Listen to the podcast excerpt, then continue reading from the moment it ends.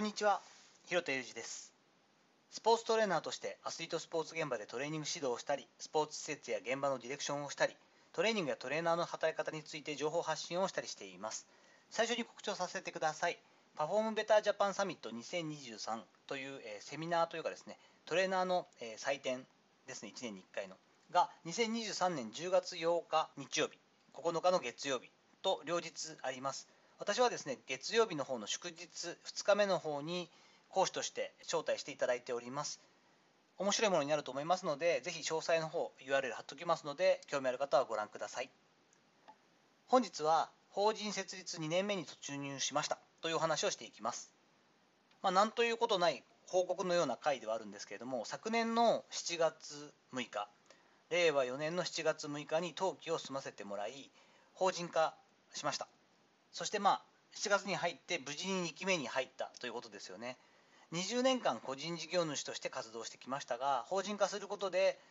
1年目で感じたことっていうのは売上に対して役員報酬がありますよね。この間にある経費だったりとか、えー、厚生年金の厚みだったりとかいろんなバランスの難しさに試行錯誤した1年だったりもしました。その中ですね経費ながらも売上から出していた個人事業主の時って後から経費としては計上はできるんですがもともとの売り上げから出していた部分っていうのを法人化できたことによってその生活費みたいなものっていうのはぐっと削減できたなっていうのもあるのであこういうことが法人になるとあるんだなっていう新たな発見もあったりしました。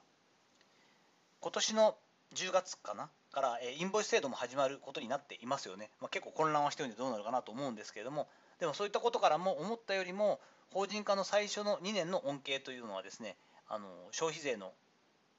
分払わなくていいっていうのがあったりするんですけれどもこういうものは享受できないなと思いますがいいタイミングでの決断をしたんじゃないかなと1年振り返っても思ったりしています。この登記に関しては、え本日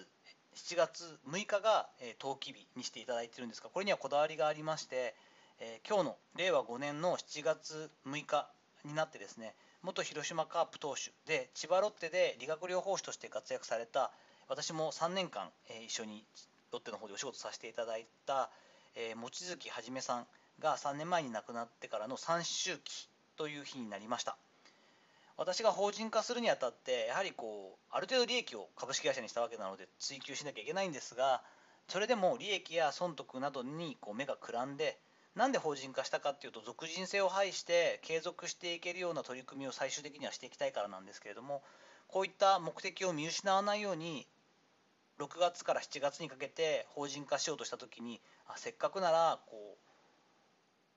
う望月さんの命日に登記をさせてもらうようにしたいなと思ってですねこの日を選ばせていただきました。望月さんが亡くなった日にですね登記をしているということによって親善日をもとにして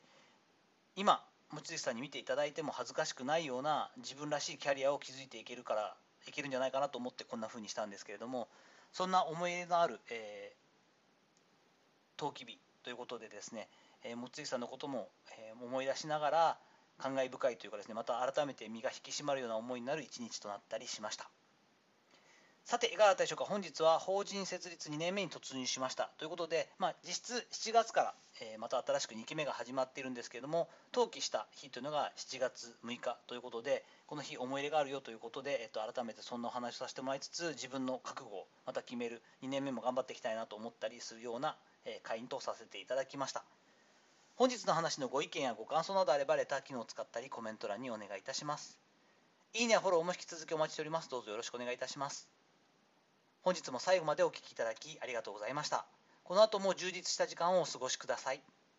それではまたお会いしましょう。広田裕二でした。